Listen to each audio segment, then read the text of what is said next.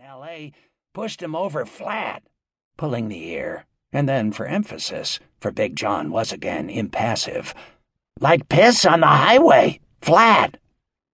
Johnny Vargas could have been drunk. Did you see the game? No, but who did?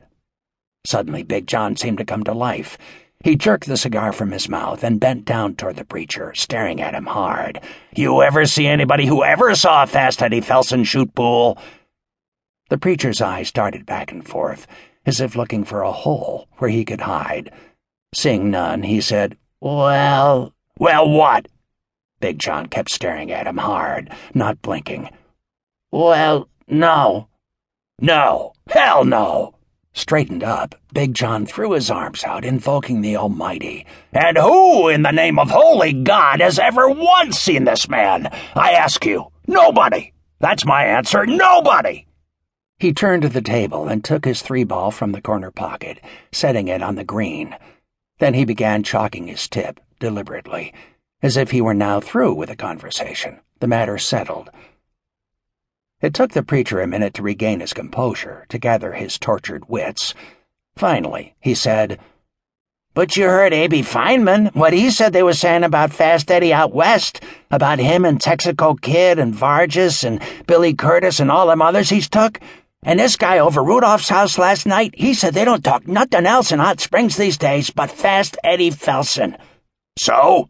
Big John left his three ball, turned scornfully, took his cigar from his mouth. So did this big man from Hot Springs see Eddie shoot pool?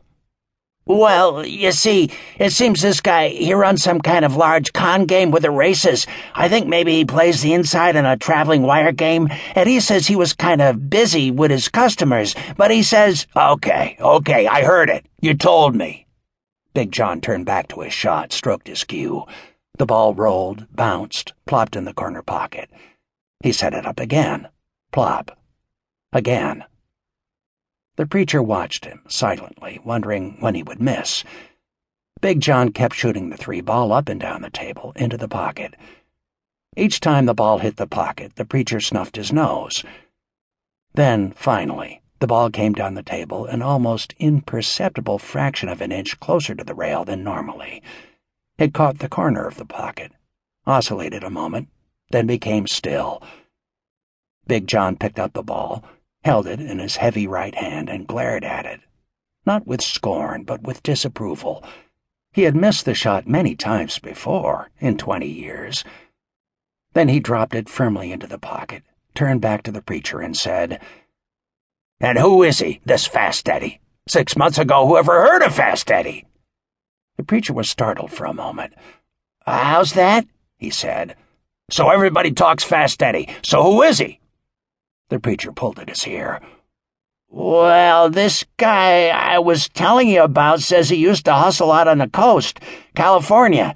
Says he just come on the road maybe two, three months ago. Never played Chicago yet. Big John took a cigar from his mouth, looked at it with displeasure, threw it, gently, into a brass cuspidor that was on the floor beneath the powder holder. It hissed when it hit and both of them watched the cuspidor for a moment as if waiting for something to happen. When nothing did, Big John turned his stare back to the preacher. Cigar and three ball now gone, his concentration was complete. The preacher seemed visibly to wither before its intensity. Thirty years ago, Big John said, I was a big reputation. Like Fast Eddie. I had a talent. Thirty years ago, I wore hip boots and lived in Columbus, Ohio, and rode to the pool room in a taxi, a taxi cab. And I played the boys who came in from the factories, and I played the little big time boys from the sticks, and by God, I smoked 25 cent cigars. And by God, I came to Chicago. He stopped for breath a moment, but did not lessen the intensity of his stare. I came to this great big goddamn city, and I was a big reputation. They whispered about me the first time I ever set foot in this pool room, and they put the finger on me for Big John from Columbus, and they steered me to old Bennington himself, the man whose name was right on the sign outside the door of this godforsaken pool room, just like it is now, except it was on wood and not on neon. And I was hot, good lord. I was a red hot pool player from Columbus, Ohio, a big man from out of town.